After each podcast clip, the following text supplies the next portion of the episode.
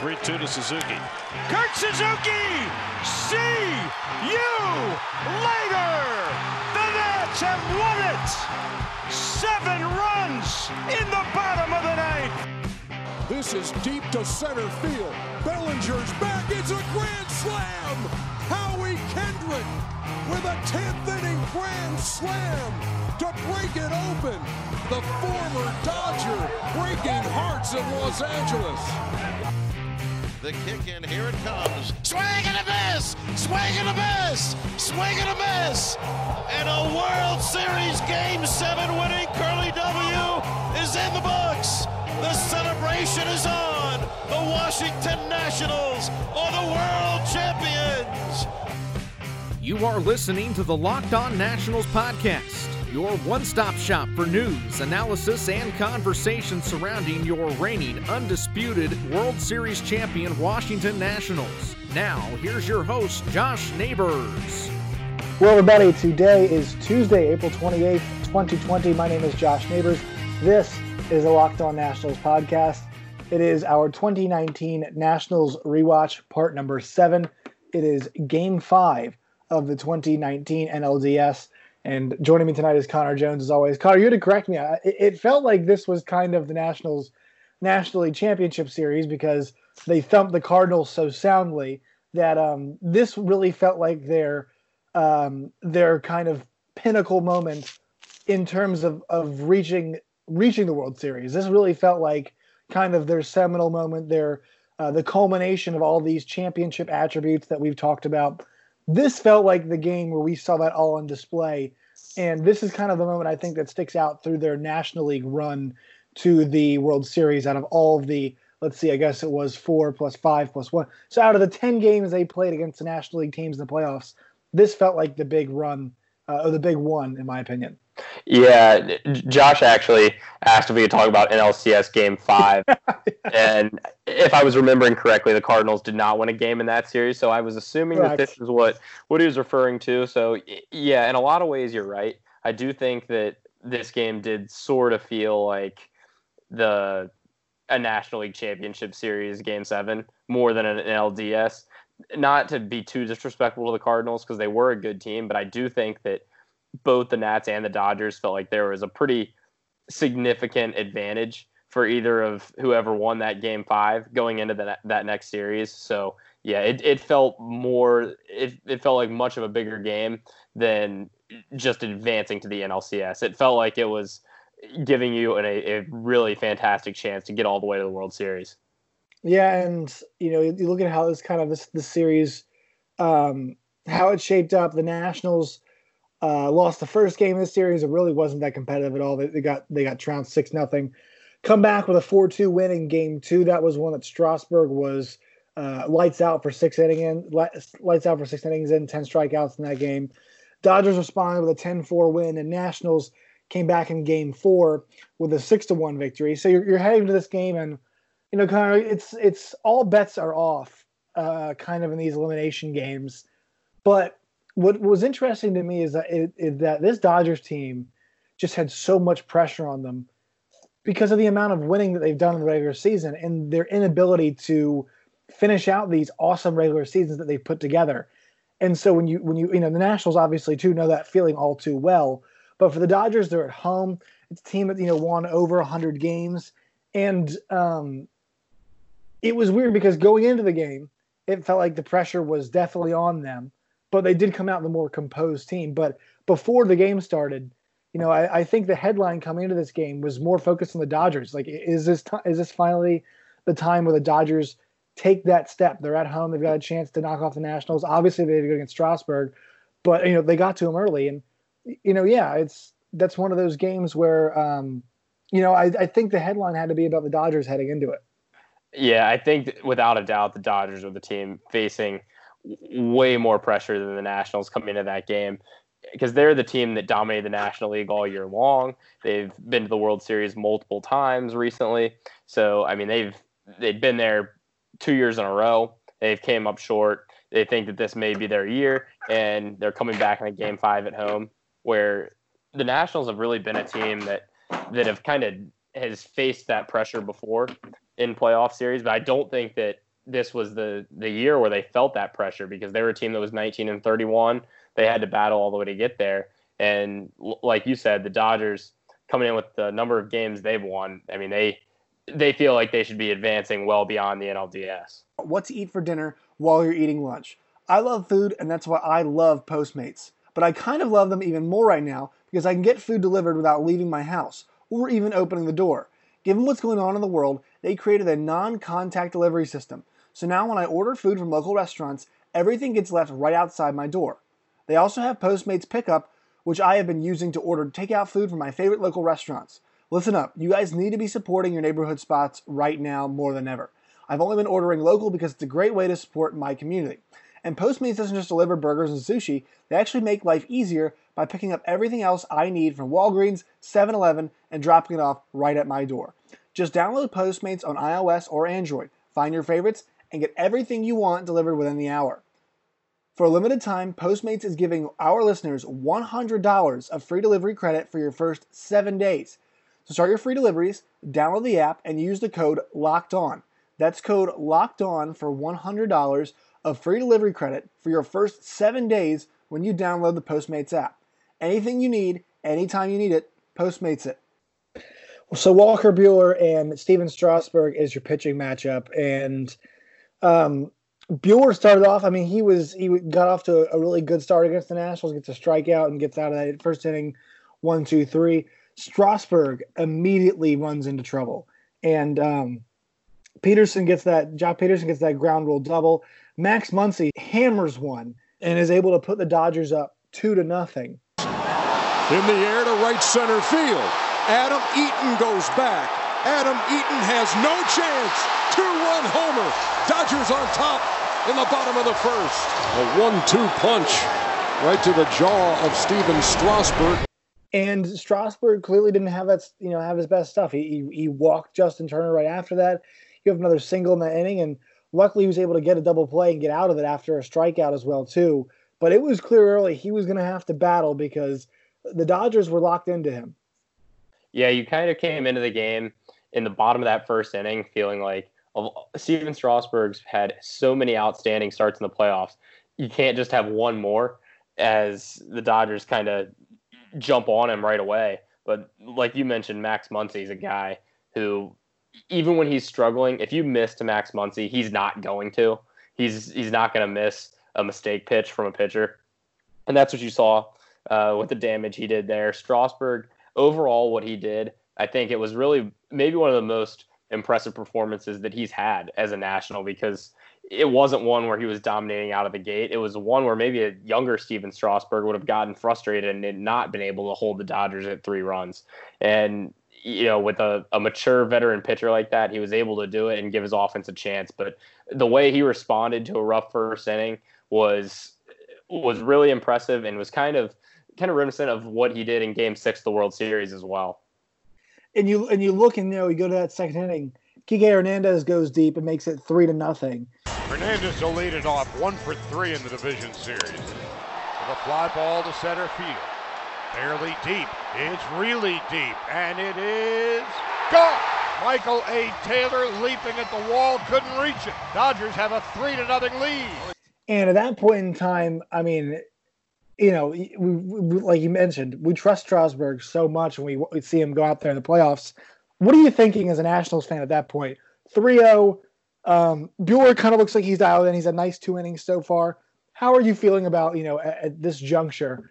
Um, a lot of baseball left, obviously, but 3-0 on the road is not not not the best position, obviously. Pretty terrible. Like I don't think anyone could can can lie and say that you feel good down 3-0 against the Dodgers when you know they have Kershaw still available. We know they still have Kenley Jansen. They have all those guys, and Buehler's dominating. You don't even know if and when you're able to get him out of the game. So you know anyone you're going to score off of, it's going to be really tough. You're not going to have any good matchups for the rest of that game, and you're already behind 3 0. You're facing a Dodgers lineup where you don't feel good about holding them to three. So you feel like you basically know you need to, but it's like, one, can you hold this team for zero to zero runs for the rest of the game? Even if you do, can you actually get three runs against the Dodgers pitching staff? So I, I think to say anyone felt good about that, uh, I, that that'd be a lie to me. Yeah, and, and this is where Strasburg, you know, it felt like the, the, the dam was getting close to breaking, but he never let it. And when the Nationals obviously kept struggling, you know, and, and you go to that third inning now after it's a three nothing lead, there's still guys on base. Bellinger reaches uh, base, you know, because of an error made by Howie Kendrick at second. He's he stole twice, uh, stole second twice in this game, so he was able to put himself in scoring position. And Strasburg worked out of this one um, in in the third inning, and he did it again later on in the game. But he eventually did settle in. Like his his last few innings of work, and I believe he, you know he, he finishes six innings in this game. His last few innings of work were much better um, than his first few. Uh, you know, and he get, ends up giving up three runs, still strikes out seven. Those two home runs were the big issues. Um, but yeah, he he did settle into a groove, and he was able to keep the Nationals in this ball game. Yeah, he's a guy that he, he's the kind of pitcher where if you're going to get to him, you need to get to him early. He develops a lot of momentum as games goes on as they go on. Once he finds his rhythm, he starts to get really really tough and almost untouchable at times. And that's kind of what you saw in this game where he struggled first inning, second inning, but after that, he slowly started to become more and more dominant to keep his team in the game. Um, six innings with the Nats bullpen, that may you still maybe going into the game hope you get more out of him than that. But uh, you know, after the way things started, you certainly take that, and it's it's really a, a heck of a job by him overall to to lead the game with his team with his team still having a fighting chance in it. Sixth inning, this is where things for the Nationals pick up just a little bit. Rendon doubles to left, and then Soto singles to right and drives in Anthony Rendon. Soto slaps it to right field. Rendon around third. And the Nats are on the board. Soto knocks him in, and it's three to one. That was a, a sign of things to come, Connor. This one-two punch has their fingerprints all over this game. But the one thing I, I feel like is most interesting about this inning is that I felt like they were primed for a big inning. And after they get that one-two scoring punch and, and they and they drive across the run, make it three to one Dodgers, Howie Kendrick grounds to a double play, and that one it really felt like that that took a lot of momentum out of the Nationals. It felt like that that sixth inning could have been a big uh, opportunity for them to maybe even even the score of that game, um, more so than get just one run out of it. And I was kind of you know going back through this game, I kind of felt that dismay, you know, kind of a bit dismayed, even on rewatch, even knowing what's happening. It felt like a lot of their momentum was was killed because that was a top part of their lineup, and they weren't able to build much off of that. Yeah, uh, there's no doubt about it. It was a really rough, rough night for Howie Kendrick up yeah. until that grand slam. Yeah, Just brutal in the field. A, a, rally killing double play there as part of an 0 for 4 up until extra innings. So, yeah, you know, you think you're finally getting something going against Buehler. You know, it's going to be tough to have multiple innings like that or have more multiple opportunities to actually get runs. So you feel like, you know, you got one in, you got a guy on, and you have no outs you want to keep getting something going there because you have Kendrick coming up, you have Zimmerman coming up, and you know that that double play is an absolute backbreaker.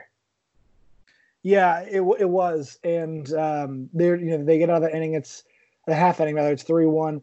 Strasburg allows a, a single there into shallow right from Bellinger and top of the bottom of the sixth, excuse me. But then strike gets three straight strikeouts and they're out of it top of the seventh for the Nationals. This was a scary moment when when Kurt Suzuki gets hit uh, hit in the face by a pitch. It hits his hands, bounced up, hits him in the face. You know, bad, awful break. Obviously, good that he was able to come back. But Gomes comes in. They're able to get two guys on, and then Kershaw comes in. And it felt like with with a runner on first and second, maybe that was a moment the Nationals had to strike early against Kershaw in a spot he's he's kind of used to coming in but no dice. And I was actually pretty impressed by Kershaw. It felt like maybe that was a moment where things would go wrong for him, but he came in in a weird spot and was able to get some outs. So I think he does deserve a little. I mean, he gets hammered, and I actually feel horrible for him for it. I mean, he needs to perform better, but he's one of the greatest players of our not just pitchers, but players of our generation. Moments like this are where he shows it. Um, but the subsequent stuff is awful. But at least for a moment, Connor, I thought Kershaw looked kind of dialed in. Yeah, what happened here it's it's also kind of it, it's a disappointing into an inning for the Nats because you got two guys on. You feel like if you can get a hit there, maybe even an extra base hit, that's your opportunity to get runs on because you actually have runners on base and you finally have Buehler out of the game. Um, and if Eaton gets on base, you get it back to the to the middle of the order guys. And so that strikeout, you know, when you're sitting there at the in the middle of the seventh, just I mean, it's it just seems it seems like you're in a ton of trouble because Kershaw came in, he struck a guy out, so you're like, oh, Kershaw's dialed in tonight. This is gonna be this is gonna be really tough because when he is locked in like that, it's it's borderline impossible to be able to get to him. So yeah, Kershaw on that coming in there, tough at bat for Eaton going against the lefty, but yeah, he came in and at least for one hitter there, he did his job. We'll fast forward. Oh, also, well, let's give let's give Tanner Rainey, Rainey some credit. Held things down there in that bottom of the uh, of the seventh inning. Did not allow anybody on base. Um, and was able to get a strikeout as well too. That was that was situation. I'm not sure how you felt with Rainey, Rainey in the game there. I didn't know if they were going to go straight to Corbin or if they were going to go, you know, Rainey first, but they went to Rainey and he was able to get things done there in that, that bottom of the seventh. Yeah, it seemed like kind of all postseason long, Martinez had the magic touch with those decisions. So, I mean, there was multiple times where what I wanted him to do or what I would have done, it turned out that Martinez was right, making yeah. making certain decisions. This is one of them, bringing in Tanner Rainey, because if he comes in and and gives up, uh, puts a couple guys on base, and they give up another run, how often are people going to question that? But that's a, a phenomenal job by Rainey because I mean he's struggled. He's been up and down. Right. When he's doing when he's going well, he's going really well. When he's struggling to throw strikes, I mean it, it can be really tough. So for him to come in there and get those outs when they absolutely needed them to get back in the dugout and get get the middle of the order to the plate, that's that's humongous. And then you go to Corbin because you can't let Joc Pederson beat you again with one swing of the bat. And and then Corbin came in and and was phenomenal for the rest of that game while he was in it. Yeah and then we go to top of the eighth, and I remember I remember watching this, and I'm not sure the feeling you got before this happened, and I, I you know we toot our own horn sometime in this podcast, but I really did have a feeling about those at bats, about these guys coming up, and I know I said at the end of, of you know the last inning, getting Kershaw in that spot, that's kind of where you wanted them, but man, there's no two guys you want back to back in that spot more than Rendon and Soto. And I forget how many pitches. Uh, was it back to back pitches? I believe it was. It was. Yeah, it was back to back pitches. And he faces three, four, and five. Swung on, hit of the year to deep left center field. Taylor going back, warning track at the wall. He leaps. It is gone. Goodbye. Bang! Zoom goes Rendon on the second pitch from Clayton Kershaw. And this is now a one-run game here in the top of the eighth inning. So now the batter is Juan Soto. He swings and belts one a deep right center field. Way back, going, going, and gone. Goodbye. Halfway up the pavilion, a tremendous game, tying home run by Juan Soto. And this game is all even, and Kershaw is done. In a matter of three pitches, the Nationals have turned this game completely around and stunned Dodger Stadium. And there was and, that breaking ball down to Rendon, and he got, I mean, perfect swing. Um, just that's exactly how you hit that pitch. He goes yard, and then Soto brings the hammer. I mean, 450 feet on that second home run, and you're tied 3 3. Those two guys took on the best pitcher of the last decade, and they both came out on top. I mean, what an approach from both those guys. Clearly, the moments of the game.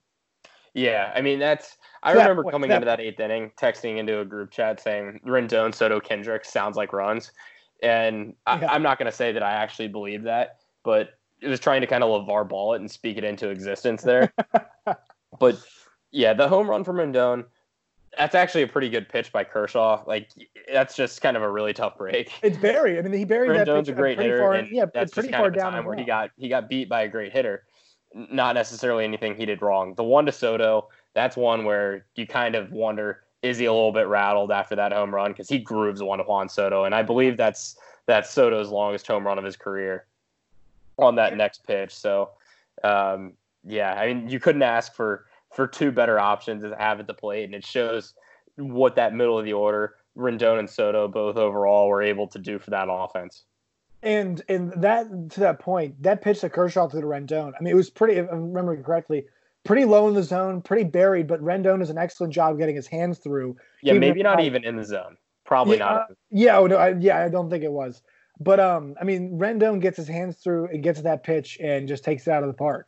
I mean, an excellent swing, an excellent approach, and then yeah, that one to Soto uh, that one's that one's pretty much served up on a platter, and that's not the pitch I would have gone with right after. Um, considering the batter, you know, and obviously didn't mean to hit there, but I'm not sure I would have gone breaking ball in that situation there with Soto coming up. Maybe fastball you bury it somewhere else. Um, but he just left that thing up on a platter, and Soto just you can see his eyes light up, and he he nails that thing. Um, to your point though about the middle of the order struggling, this is followed by Kenta Maeda coming in and getting back to back to back strikeouts. Uh, so he strikes out Kendrick, Zimmerman, and Gomes. So that middle of the lineup continues just to struggle at that point. Going to the eighth and ninth, it felt wide open, right? I mean, you had to feel great about the tying it up, but this game felt very wide open. Yeah, it did feel. It definitely felt like a wide open game. You, I still kind of felt like I was getting my hopes up for nothing to only to only suffer real heartbreak late in that game that may not have even been there without the two home runs. But yeah, you get you get down into the ninth inning and then into extras. You Patrick Corbin has really done a great job for Washington overall, but you know, in the top of the ninth, you have to hit for Patrick Corbin, so that takes him out of the game. Right. So you kind of burn you burn that bullet, and then you're on to, to Daniel Hudson. So all you can do is hope that he holds it for the ninth. I think the longer this game goes, the more trouble it is for Washington as they as they kind of run out of quality arms. They don't have the depth that the Dodgers do in that regard. So you're hoping, you know, this offense, if they're they're going to strike, it's going to have to be soon because I don't know how long that Washington can hold the the Dodgers offense down. Yeah, but, Corbin, yeah, Corbin comes in and does a really good job. I mean, he, he's able to get one out. He he hits uh, Justin Turner, but then gets back to back strikeouts and gets out of that eighth inning and you're right. You know, there was they had to hit for him, so obviously they couldn't keep him in the game as long as as long as you'd like to because I think I think Davey wanted to at least get another inning out of him there. Uh, wouldn't yeah. you agree? Yeah, it, I definitely would with the way he was going. Same thing goes for LA though with Maeda. I mean, the Nats can't hit that guy. Yeah. There's regular season, postseason, they do not hit Kenta Maeda well. So getting him out of there was huge to have the opportunity to, to face Joe Kelly. The pleasure, the, the pleasure and the honor to face one Joe Kelly in a playoff game. Yeah, so I mean, when the Dodgers are going to the bullpen, I'm personally open for anybody besides Maeda. He's given the offense so many problems. Um, but Hudson, he did do a good job. The ball to Will Smith every time I see the ball hit that hit Will Smith's bat. I think that this may be the time it goes over the, the fence in right field and the Nats mm-hmm. get walked off. But so besides that terrifying moment, good job by him. And yeah. you know, going into the tenth, that's where I felt like they needed to. The Nats offense had to do something. You had two, three, four up. You don't know how long your your your good bullpen arms are going to be able to go before the Dodgers get to somebody, or you have to go to somebody you don't necessarily feel comfortable with bringing into the game. So I, they they scored and they did it right when they needed to. Yeah, and in that ninth inning, you know Hudson obviously he gets the first strikeout and then the the single uh, to Hernandez, and that Smith ball. You hear it when you when you go back and look at the call. You hear Ernie Johnson kind of holding because he didn't know how deep that ball was going to be, and it, it, ended up dying. You know, I guess kind of close-ish to the wall, but you know, it, uh, everything feels a bit closer um, in those playoff games. Yeah, Hudson gets out of that. I think you're right. Joe Kelly's still in the game at top of the tenth, and we talked about it earlier. Those big moments of of guys get you know doing things. Eaton working that walk. Um, Rendon with the ground rule double, and they intentionally walk Soto. So we have to obviously start off there. Eaton working that walk. Great job by him. Another patient professional at bat is able to start things off against Joe Kelly. The top of the order is now seeing, you know, seeing a guy that the, the rest of the club, or if you guys got to see before, I think it's a huge benefit. Um, in this game, it seems like pitchers kind of in and out. You know, guys only once they came in were only inning tops. They're lucky they got to see Joe Kelly again. And if you look at this, you know, Eaton walks, Rendon ground rule doubles, Soto intentionally walk, and Kendrick. Smart move by them to bring up Kendrick. He had been, you know, dog shit the entire night, but for lack of a better term. In that moment, man, he was he was Superman. So Howie Kendrick, the former Dodger, has a chance to put the Nationals in front here in the 10th inning in Game 5. Swinging a fly ball, center field deep. Bellinger going back to the warning track, to the wall. It's a grand slam. Howie Kendrick has done it. They're going crazy in the Nationals dugout. Howie Kendrick with a grand slam here in the 10th inning of Game 5. The Nationals 7, the Dodgers 3. Do you believe it? The former Dodger breaking hearts in Los Angeles. Uh, a lot of flack that Dave Roberts got for using Joe Kelly for a second inning of work here instead of bringing in Jansen facing the middle of the order or right. starting off the Eaton and then Rendon Soto, which I, I get why Dodgers fans are frustrated about that. But once you get to a situation where it's bases loaded, there's nowhere to put Howie Kendrick. You're in trouble. Like I know he's had a terrible night defensively, right. offensively, but he's such a professional hitter and a guy and a contact hitter and always hits the ball hard. When you have nowhere to put him and you have to throw him strikes, you kind of sit there like he's going to hit the ball hard somewhere. You just have right. to hope at him. And obviously here when it's over the fence, it's not at somebody.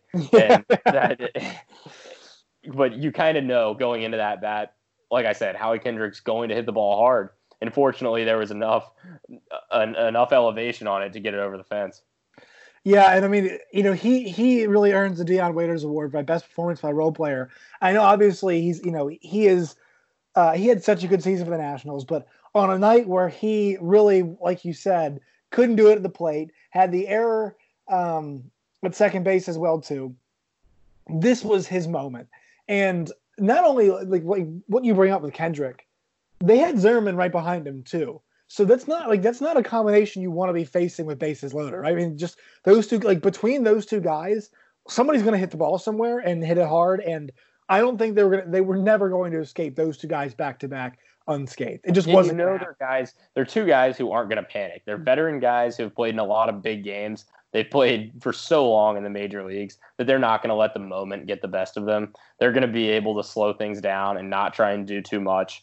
You're not going to be able to get them out by throwing the ball outside of the strike zone. They're not going to get themselves out. And when you have hitters that are talented like that, that are going to make you throw them strikes with guys on base, I mean, there's just not, at that point, there's not much the Dodgers can do. It, right. I kind of felt like when Rendon, I felt like the game was over when Rendon hit the ball and it got caught. Mm-hmm. It got mm-hmm. caught in the wall.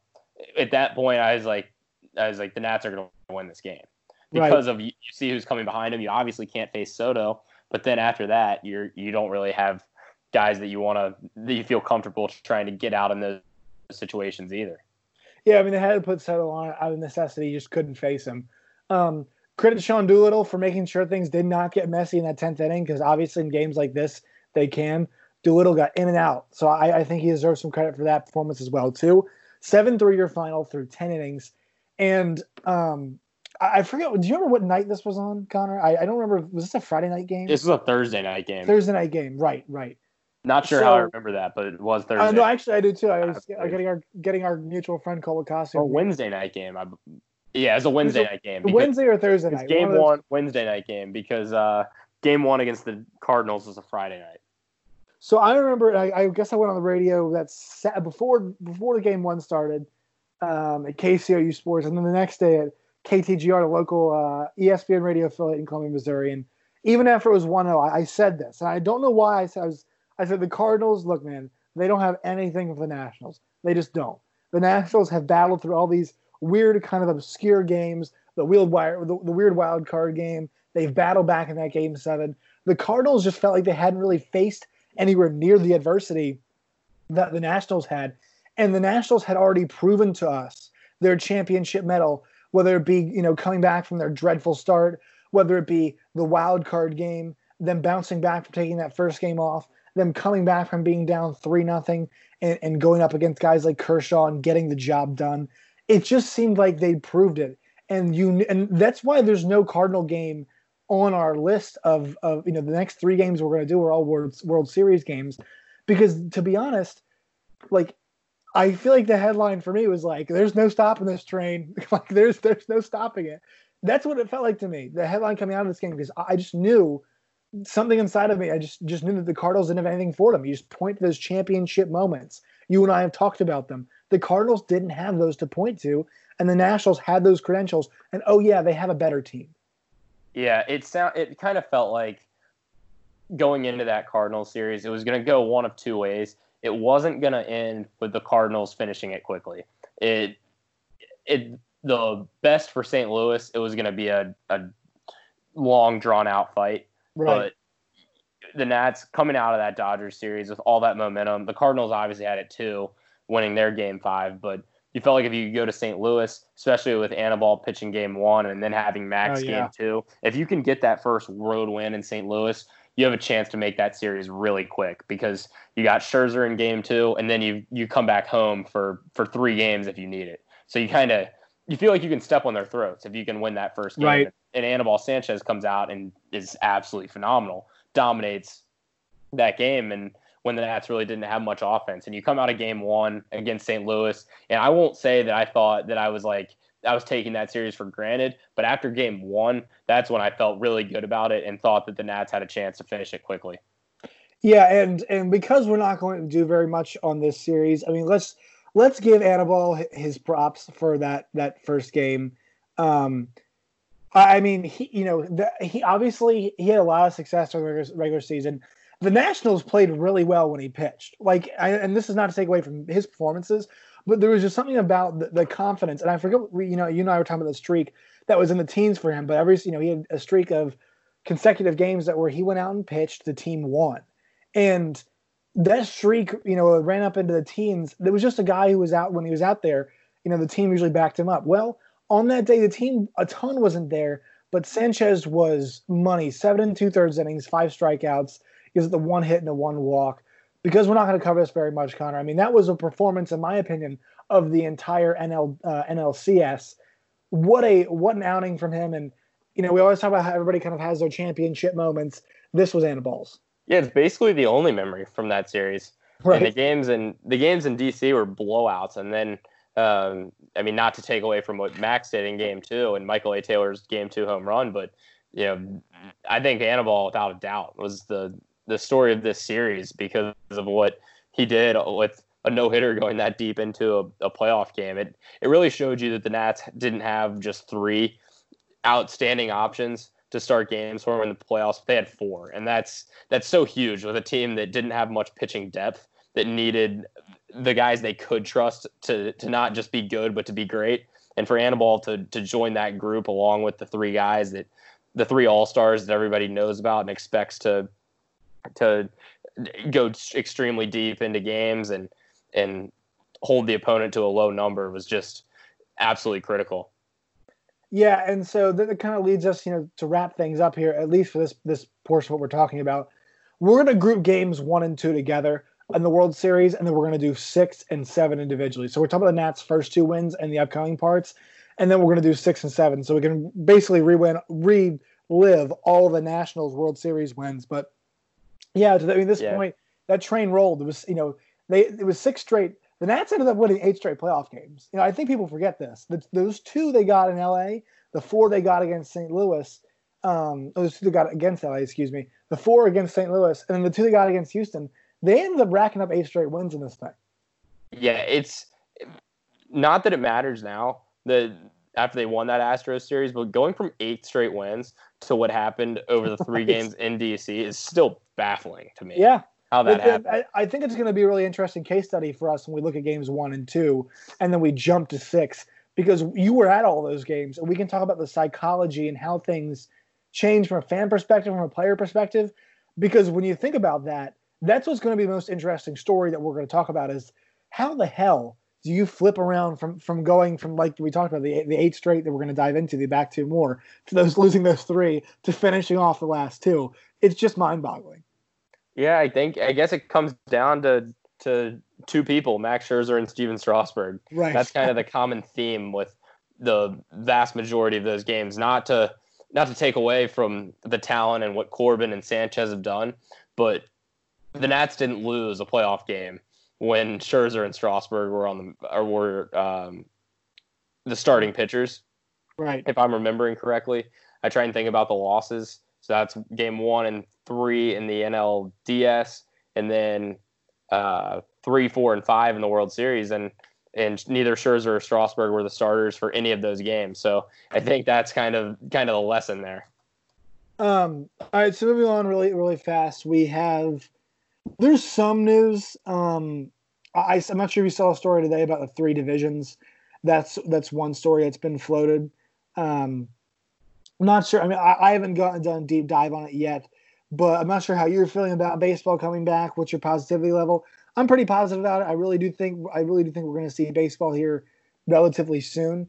Um, I'm excited for it. Can't wait. Really hope we get back in whatever whatever iteration. Hopefully the non-garbage one that we've already discussed, but normal baseball back in its normal iteration. Hopefully everybody can stay safe. But I'm starting to feel more confident about it. Yeah, I, I feel good that it's going to happen. I mean, it might be in some whack format like they were talking about not. today. But uh, what'd you say? Let's hope not. Yeah, well, I mean, it, it might be. but I, I think that's the sacrifice people are willing to to make at this point.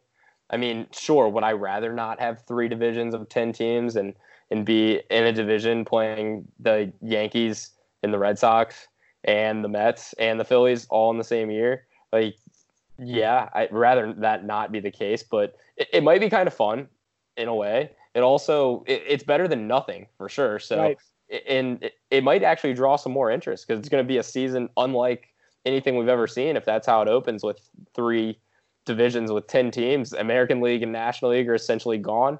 I don't know how that would how the DH right. would work if we would just have treat them like typical interleague games or what. But I mean, I was looking at the division breakdown today. There's the NL and AL barriers are, are no longer there. So, I mean, I, I feel good about it. I, it. What we read today actually seems to make the most sense of all of the ideas I've seen up until now. So, you know, if that's the if that's the best thing, the safest thing, then then I'm all for it. Yeah, and uh, the the iterations we're looking at are all Arizona, um, Arizona and Florida, Arizona, Florida, and Texas as the three places, and um, I think. I mean, I'm just thinking off the top of my head. Well, now I they're now they're talking about a scenario where everybody's playing in their home stadiums without fans, with uh, ten teams based on their geographical location. I I see. I have a tough time finding that one likely. I, I just don't know how to travel. I like I know, I know the home stadiums. It, it makes a little bit of sense because how close they are. I don't know if I believe that's going to work. And you're thinking about, I know, just think about the other sports that are actually going to begin to start start you know start up here pretty soon and that's going to be mostly mixed martial arts is the big example. They're only going to be in a couple places. I just don't see how they make that happen. I know geographically it's safer but to me the most viable options still seem like the ones that are going to happen in those states especially texas excuse me especially in texas and florida. Yeah i mean i guess uh, my biggest question would be i, I, I saw the plan about playing in the home stadiums without fans. I don't know how feasible it is based on what certain states determine based on their reopening exactly. timelines. Exactly. So that I mean, are the Dodgers just going to only play road games? Right, and I mean the, the, Mets and the Yankees as well too, right? Yeah, yeah, possibly. I mean, so it, that may not happen. I mean, that that's going to be a scenario we see in other sports across the board. I mean, you're going to see right. it in in football basketball, whenever they, they start back, I mean, I think we're going to see California, for example, as one of the last states to to have sports even without fans. So if the leagues come back, it'll be interesting to see kind of how you work around those specific teams. Because I mean, at this point, who I mean, it may be a competitive disadvantage, but I mean, at some point, what do you do? Right, I, I think the big issue I, I'm thinking of is that you can I, I, just don't know if it's feasible to have groups of people going in and out of places like um, New York City, right? I just don't know if, or you know, even Philadelphia, DC, which we know has been hit very hard. A lot of these metropolises or metropoli, I guess, are places that are uh, more susceptible, as we know, just because of the population density. Do you really want to mess with that? In my opinion, I think I think those options they were talking about the the the options in Arizona, Florida, Arizona, Florida, Texas, whatever it is those seem more likely than the the geographical lineups because like you're saying i mean you want the people from dc traveling to philadelphia traveling to new york? That just seems a bit too dangerous and just in my i, mean, I guess amateur opinion. I, I don't i don't really know. I see what you're saying. My counterpoint to it would be how much of the players going to buy in if they all have to just go down and and stay in some random location for fair enough for months. That might be why they're trying to move away from that. But I, I definitely kind of follow your point on that. But I mean, I guess it's still almost it's still almost just too early to to put something concrete. But I think that what they're talking about now, two months from now, that actually may be may be pretty feasible to right. play games. I think. I mean, if if opening day was tomorrow, I'd say yeah, probably not a great idea to travel into certain certain locations of the country right. that are the ones that are especially the hardest hit. But I think two months from now, the odds of that happening seems to me to actually still uh, be more feasible and make more sense right. than than asking players to stay away from their families in, in states where they're not used to living. Well, I'd say the good news right now is that there's a lot of momentum heading towards Major League, uh, the National Basketball Association finishing their season. Right? Is there? Yeah, there is. There's a lot of momentum. Obviously, um, depending on the state, they're going to allow teams to go back in their practice facilities. Um, from what you hear, you know, I listened to Bill Simmons, Ryan Russillo last week, or as as of Sunday. They do believe there's a lot of momentum that in some way, shape, or form, they're going to um, have a have some kind of conclusion to the season. Now, the big thing is is whether they finish up regular season games or not. And once again, that's Major League Baseball's one big sticking point, I guess, is those RSNs.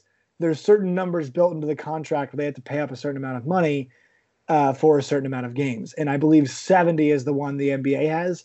So there's some teams out there who are at 67 regular season games. You know the NBA wants those teams to hit those numbers. We'll see what that conversation looks like for them, and we'll see what that means for Major League Baseball. Obviously, they're different because ba- basketball, different sport, and clearly, you know, that's that's the obvious one, duh. But also, too, they're at a different point in their season. I think for me, that's like besides the, the sports being different. I'm not sure how you feel about it. I think the point in the season is kind of the biggest difference for baseball getting back as as compared to basketball getting back. For the NBA, I I see zero reason like besides the financial reasons to to play the rest of the regular season. Just completely seems unnecessary to me. I yeah. feel like you can get to the playoffs there. I mean, obviously every sport's taking a financial hit, but right you know, I don't know how long you can drag this thing out because the NBA playoffs already take an eternity as it is to complete.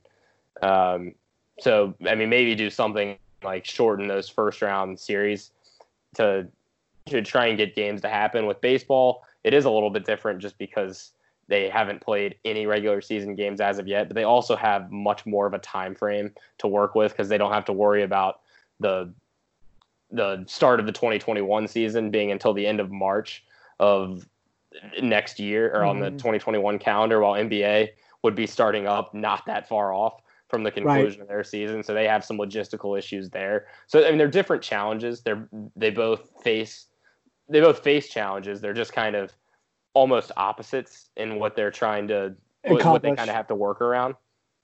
Right. But I think I mean when I when I think about it and look at it, especially with what we've seen over the last few weeks or so, I, I think that I think the NBA can finish their season. I think the MLB at some point is going to be able to have a season. It's going to feel really weird when both of those things happen because there's not going to be fans at the games. We might see an NBA champion crowned without fans in the stadium. Yeah, in, so a, practice, be, in a practice facility. That should be yeah, and, and, who knows where.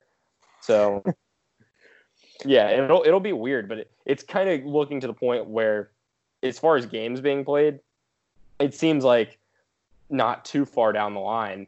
There that could be a reasonable expectation. Right. Yeah, I, I think the one thing you and I probably both conclude at this point is that the Nationals' first title defense is going to look very wonky. That is for sure.